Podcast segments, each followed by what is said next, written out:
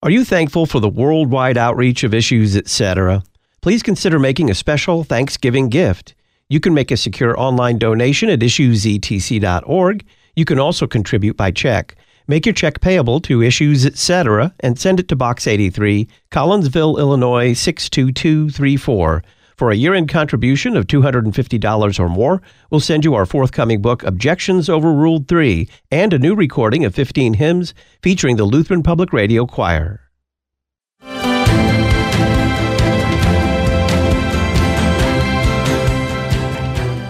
Supporters of same-sex marriage were very dedicated. They lost the ballot box thirty-two straight times before they prevailed. I don't agree with the outcome, but I do admire their persistence. I think pro-lifers should show similar persistence in the future. Cults are notoriously controlling and manipulative, and I think the woke movement really operates similarly because they seed such foundational lies, both anthropologically, what a human person is, but also spiritual lies.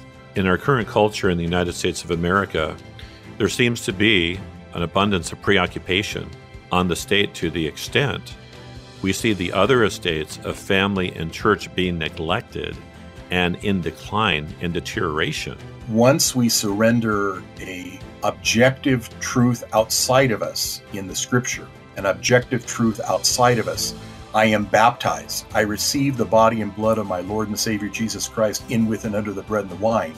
When that goes by the wayside, then what I'm left with is my feelings. Wisconsin turkey producers love Issues, et cetera. The C N N piece is lengthy. I think it's safe to call this a hit piece, or at least an attempt at a hit. Mike Johnson's America, revisit landmark SCOTUS decisions and use government to, quote-unquote, restrain evil. Greetings and welcome to Issues, et cetera, live on this Wednesday afternoon, November the twenty-second. I'm Todd Wilkin. Thanks for tuning us in. We're going to be talking with Terry Mattingly about media coverage of House Speaker Mike Johnson's religious beliefs. We'll spend some time with Doctor Alfonso Espinosa in part three of our series on Christian sanctification in the three estates, today pastors, the priesthood, and the congregation. In the next hour, we'll look forward to a day of Thanksgiving with Pastor David Peterson of Gottesdienst, the Journal of Lutheran Liturgy. Terry Mattingly is Senior Fellow at the Overby Center for Southern Journalism and Politics at the University of Mississippi. He's founder and editor of Get Religion, author of the weekly On Religion column for the Universal Syndicate, and the book Pop Goes Religion. Terry, welcome back. Glad to be here.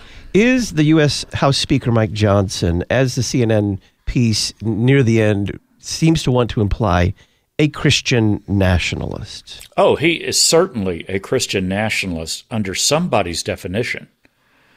Part of the problem at this point is this term is now being used in news coverage all the time without giving people any idea what definition of the term is being used. This leads quickly to a discussion of what it means. There are people who, when they say that America is a Christian nation, they mean that literally, almost in a John Calvin's Geneva totalitarian sort of way. There are some people who believe that. Not many, but there are some. And then there are people who believe that the roots of our founding documents come out of a Western culture, coming out of Europe, and especially among the people fleeing Europe for greater religious liberty and freedom, that those people had views of how Christianity undergird, or how at least faith in God, which is not the same thing as Christianity, how that undergirds the concepts of the constitutions, et cetera. Whenever I see these definitions used, I'd like to play a little game, which is where I will go find very well-known quotes from the following people, and I end up asking, and trust me, I'm not comparing these people directly to the Speaker of the House, Mike Johnson, on issue after issue, but I'm talking about their language about faith, God, America, America needing to live up to its principles. Even if it doesn't, it needs to try to live up to its principles. You end up with yourself with all kinds of questions like, was Thomas Jefferson a Christian? Well, that's a great question. Of course, he edited his own version of the New Testament. Yet, at the same time, I do think it's appropriate to say that he was a theist. Thomas Jefferson, was he a Christian? Did he believe that America was a Christian nation? In any sense of that word. Was Abe Lincoln a Christian nationalist? If you quote different parts of what he had to say, boy, if you really want to get into a discussion, go back and read some of the war-era speeches of Franklin Delano Roosevelt. You want some God language that would raise the hair on the back of Democrats from coast to coast today, go read F D R.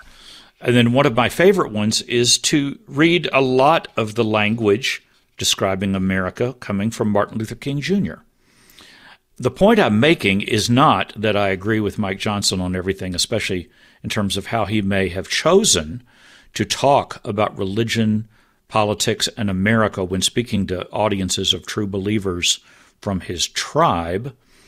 And it's not that I think the C N N story is invalid. I think there are some very interesting things in it that are, were worthy of more research, and that's exactly what I think they needed to do, more research. There was a tweet from someone popular with listeners to this broadcast and our podcast. Mark Hemingway responded to a uh, immediate tweet that came out, C N N unearths audio of new House Speaker calling humans inherently evil and abortion a holocaust. And Mark Hemingway responded to that by saying, breaking, House Speaker has ordinary Christian beliefs. To which someone responded, they're priming the pump for Tweet Mattingly appearance and Issues, et cetera. Uh, well, I would not agree with Mark's response. House Speaker has ordinary conservative Christian beliefs. But the problem we're getting here, again, is that there are liberal Christians who have a unique view of America as a Christian nation and as a shining light on a hill. And there's a reason one of America's liberal Christian magazines is called The Christian Century. And they believed that culture was going to be drawing from Christianity and becoming more and more and more truly Christian. And that would probably include America to some degree. All I'm saying is that when people write about this subject, especially since everyone is terrified of the Speaker of the House right now, I should say everyone in elite mainstream newsrooms, if they're going to write about Christian nationalism and if they're going to accept grants funding coverage of Christian nationalism and things like that, they're going to need to define the term and not just apply it to conservative Christians whose views they oppose. If they want to research those views, by all means do it. But you're going to have to look at how discussions of quote-unquote Christian America affect figures on the left as well. It's an incredibly complex and frustrating subject. I hesitate to go further on that, but sure, let's talk about it some more. Is this an example of the media deciding good religion and bad religion? Oh, certainly. And let's take the example of the use, very controversial topic. Oh my goodness, I've read hundreds of pages on it.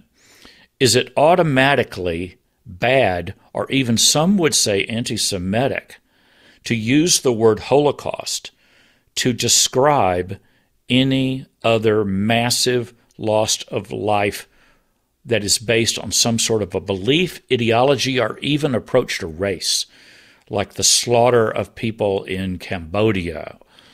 You know, we're hearing right now, genocide is a term that's being used a lot in the current debates about the Middle East. And I've seen some people say that what Hamas wants is a second Holocaust. And I think there's a topic worthy of discussion. But at the same time, nothing creates more hassle and more trouble and fiercer debates than when you have conservative Christians using the term Holocaust to describe abortion. It's not a word I would ever use in that context myself. But if I was going to write a story about it, boy, I would go out of my way to find intelligent, informed voices on both sides of that argument, and I would try to let both sides of it be heard. But that's just one out of many things that surfaces in this the C N N piece and the Mediate piece about it. For example, what do you think the Speaker of the House meant when he said humans are inherently evil? I think he was simply articulating pretty much the classical Christian notion of original sin. Well, at the very least, I think it's a very good odds that he's from the Calvinist side of the current world of conservative Southern Baptists. Don't you think that's a pretty safe prediction? I would probably put money on that, yeah. Exactly. I would lay big money on that if I was a betting man. And as someone who grew up in a Southern Baptist pastor's home, I'm not a betting man, but that's another subject for another day. So is it out of bounds in a speech to a bunch of conservative Christians who speak your language to say that humans are inherently evil? No.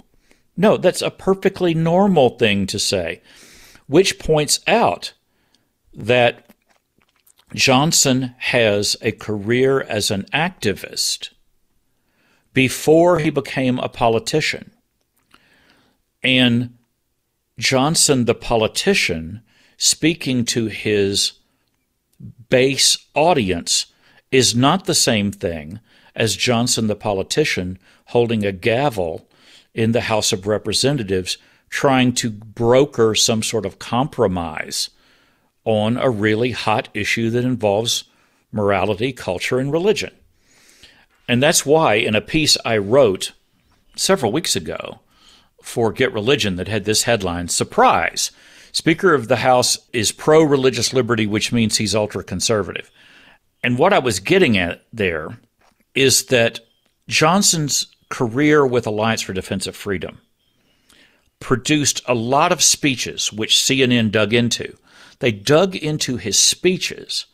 They did not dig into, apparently, many of the actual legal briefs from the organization he was representing, and possibly even some legal briefs that he wrote or co-wrote.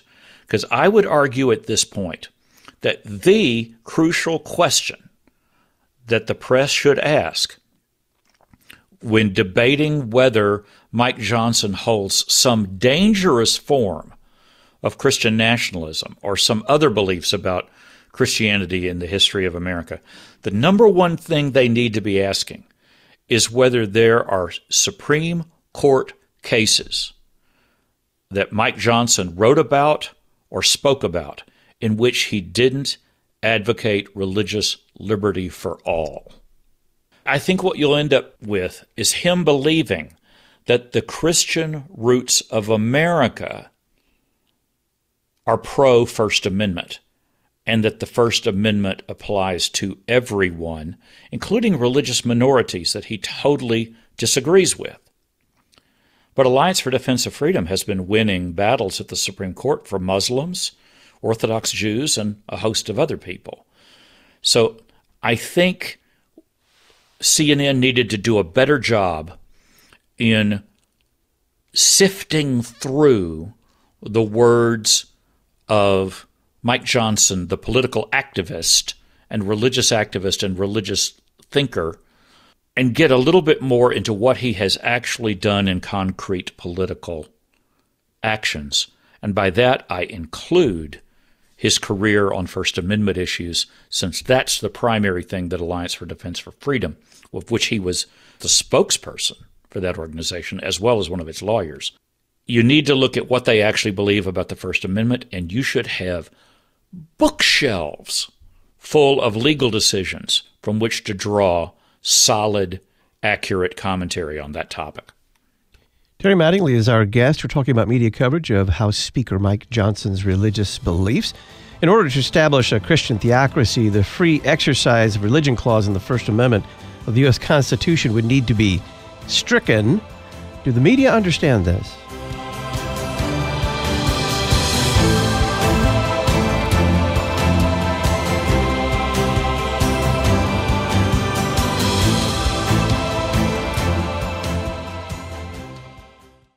Are you thankful for the worldwide outreach of Issues, et cetera? please consider making a special Thanksgiving gift. You can make a secure online donation at issues et c dot org. You can also contribute by check. Make your check payable to Issues, et cetera, and send it to Box eighty-three, Collinsville, Illinois, six two two three four. For a year-end contribution of two hundred fifty dollars or more, we'll send you our forthcoming book, Objections Overruled three, and a new recording of fifteen hymns featuring the Lutheran Public Radio Choir. The Christian religion is not like a buffet line, a modern smorgasbord of beliefs offering a wide range of tempting choices. Rather, it is the good deposit handed down to us in the Scriptures through the history of the Church that we might believe and confess who Jesus Christ is. To learn more about Pick and Choose Religion, pick up your copy of the November issue of the Lutheran Witness. To subscribe, visit c p h dot org slash witness or learn more at our website witness dot l c m s dot org. The Lutheran Witness, helping you interpret the world from a Lutheran perspective. Listen to what you want, when you want. You're listening to Issues, et cetera. Memoria Press's award-winning Latin programs have successfully taught hundreds of thousands of students across the world. Their easy-to-use, step-by-step Latin curriculum provides students with an academic vocabulary, a mastery of English grammar, and strong critical thinking skills. If you're interested in learning more, visit them at memoria press dot com and use the coupon code L P R twenty-four at checkout. Memoria Press, saving Western civilization, one student at a time. In this wonderful month of thankfulness, we thought it would be a great time to say a huge thank you to Pastor Todd Wilkin, Jeff, and their team. For almost ten years, they have opened their broadcasts to Ad Crucem and allowed us to share our products with their listeners. Thank you to Issues, et cetera, and thank you, dear listeners, for all your support and patronage over these years. God bless you from Ad Crucem. That's A-D-C-R-U-C-E-M dot com.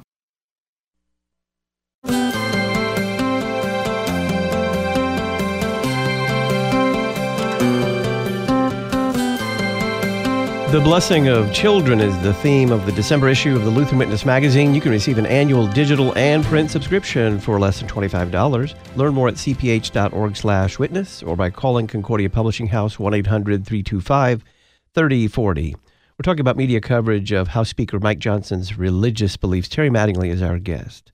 So, Terry, in order for the establishment of a Christian theocracy, the free exercise clause of the First Amendment would have to be stricken. So, should the media ask questions of Mike Johnson like, should the free exercise clause only apply to Christians? And perhaps, should the Bible replace the U S Constitution? Well, once again, you've got people who have different beliefs on that that would all fall into the strong Christian nationalists camp. For example, when people say that the Bible supports the U S Constitution, there are all kinds of variations on that belief. I mean, there are people out there who are absolutely positively sure that the Bible opposes the death penalty. And there are people who deny that the Bible opposes abortion. Some of them are the same people. There are people who believe there are biblical principles that have to affect our spending on poverty and hunger and schools and daycare and all kinds of things, but they don't believe that the Bible speaks clearly on a host of other issues on the other side of the political aisle, or they wouldn't even be willing to work for compromises on those. So I don't know how to answer that question again, and the simple reason is there are simply too many camps here that we have to define. There was a, an article from the Pew Research Center about what Christian nationalism or white Christian nationalism, whatever.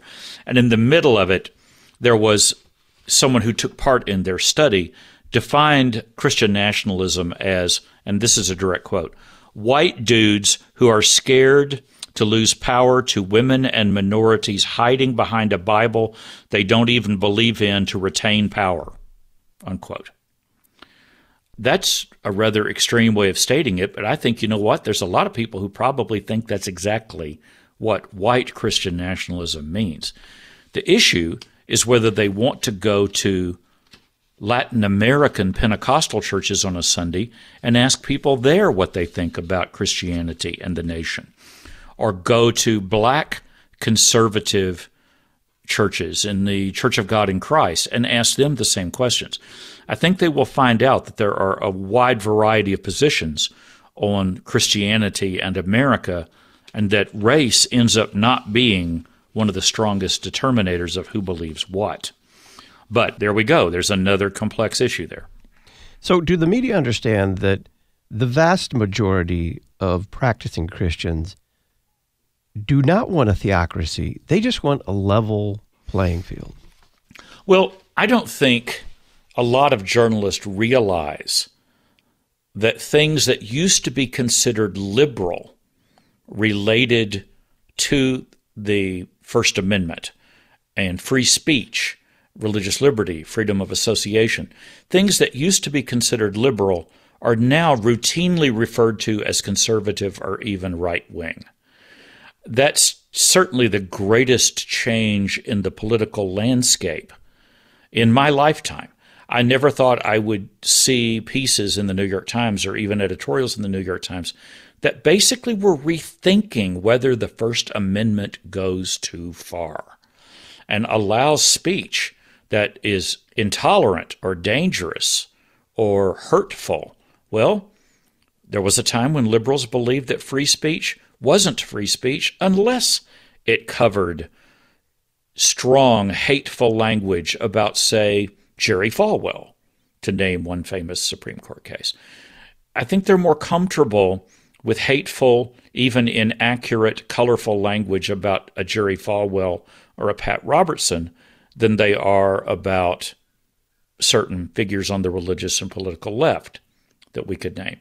So the First Amendment really is the lightning bolt cutting through our political scene right now. And that's at the heart of this article in C N N, which is why I think they needed to do a lot more work if they were going to try to figure out what kind of a Christian nationalist Mike Johnson is. And I'm willing to concede that there's probably a definition of that term somewhere that fits him. But I think there are lots of definitions of that term that do not fit him, or at least I think it hasn't been proven yet. What should journalists do to be fair here? Well, you know, when I was reading that article, I had a flashback to the early eighties when I was in Charlotte, North Carolina. And I had gone to a very conservative, in every sense of the word, conservative megachurch in Charlotte to hear a very controversial woman named Marabel Morgan. Now, you may be too young to know who that is, but Marabel Morgan wrote a famous or infamous book called The Total Woman. And she was the bane of feminists everywhere, including a lot of people, I would say, evangelicals. Women were totally opposed to what she had to say. And I won't get into a stereotype about her, but suffice it to say, I drove away from hearing her speech furious about a lot of the things that I heard her say, things that I disagreed with. And as I drove back to the newsroom, this is the day before laptops and filing from the scene, I thought to myself, okay, Mattingly, what are you going to do to try to be fair to this woman who totally freaked you out with her rhetoric? And I thought, okay, here's what I'm going to try to do. In the top two to three paragraphs of my story, I'm going to include what she said that night that most pleased the audience of several thousand who had come to hear her. What would they want to be at the top of this story?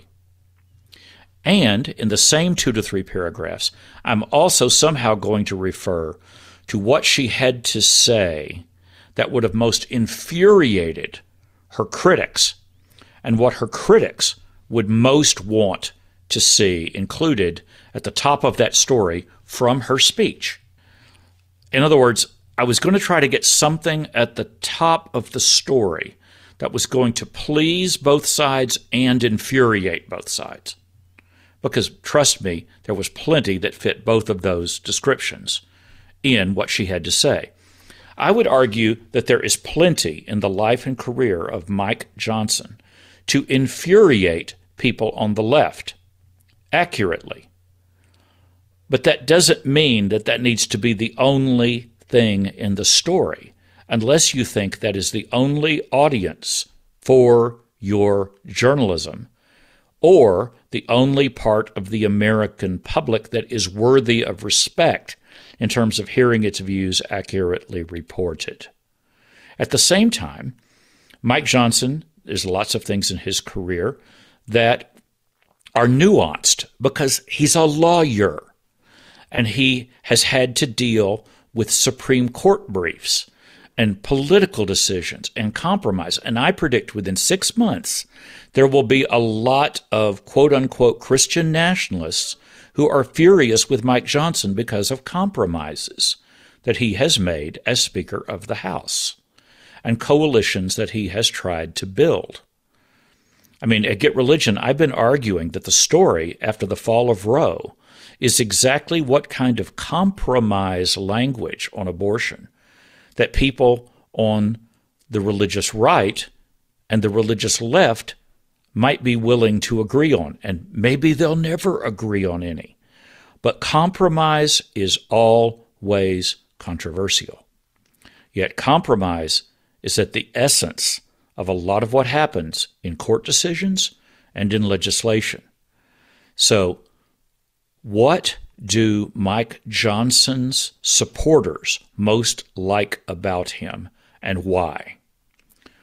What do Mike Johnson's critics most, I think it's safe to use the word hate, what do they hate about him, and why? And if you can't get both of that into the story, by the way, I don't think in this C N N piece there is a single quote from a conservative church-state lawyer who has studied Mike Johnson's career and agrees with him on a lot of things and disagrees with him on a lot of things. But there are no conservative, unless I missed one, and I'll read it again to be careful. I don't think there are any conservative church-state lawyers in this piece, and that's an essential voice that needed to be in this piece if you were going to try to understand Mike Johnson. And then, yes, also quote his critics. By all means, please do. The story needs them. Cover both his fans and his enemies. Be fair. Terry Mattingly is Senior Fellow at the Overby Center for Southern Journalism and Politics at the University of Mississippi. He's founder and editor of Get Religion, author of the weekly On Religion column for the Universal Syndicate, and the book Pop Goes Religion. Terry, thank you very much. Glad to be here. Doctor Alfonso Espinosa joins us on the other side of the break for part three of our series on Christian sanctification in the three estates. Today we'll talk about the church, pastors, priesthood, and the congregation.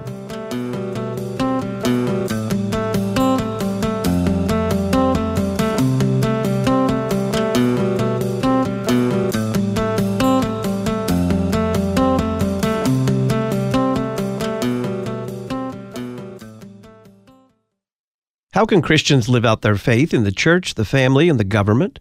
Find out in the Issues, et cetera book of the month for November, Faith That Shines in the Culture. It's written by regular guest Doctor Alfonso Espinosa.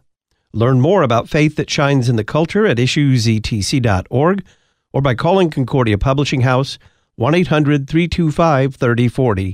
Faith That Shines in the Culture, the Issues, et cetera book of the month for November. Your comprehensive source for information, teaching, and truth. You're listening to Issues, et cetera. Thank you. Thank you. Thank you for your service. Our church loves and is grateful for those that serve our country. Operation Barnabas, part of Ministry to the Armed Forces, equips you to reach out to veterans in your community to bring Christ to those that served. Call Ministry to the Armed Forces at three one four, nine nine six, one three three seven or email l c m s chaps at l c m s dot org. Thank you for your service. Thank you. God bless our military. As we prepare to gather with loved ones this Thanksgiving and thank God for the blessings He has provided, we want to give thanks for all who support Lutheran Church Missouri Synod Ministries. Hi, my name is Rahema Kavuga, Director of Synod Relations at Lutheran Church Extension Fund. At L C E F, we believe in nurturing the growth of L C M S ministries, ensuring they have resources they need to thrive. And we can't do it without our investors, partners, and employees. From all of us at L C E F, thank you and happy Thanksgiving.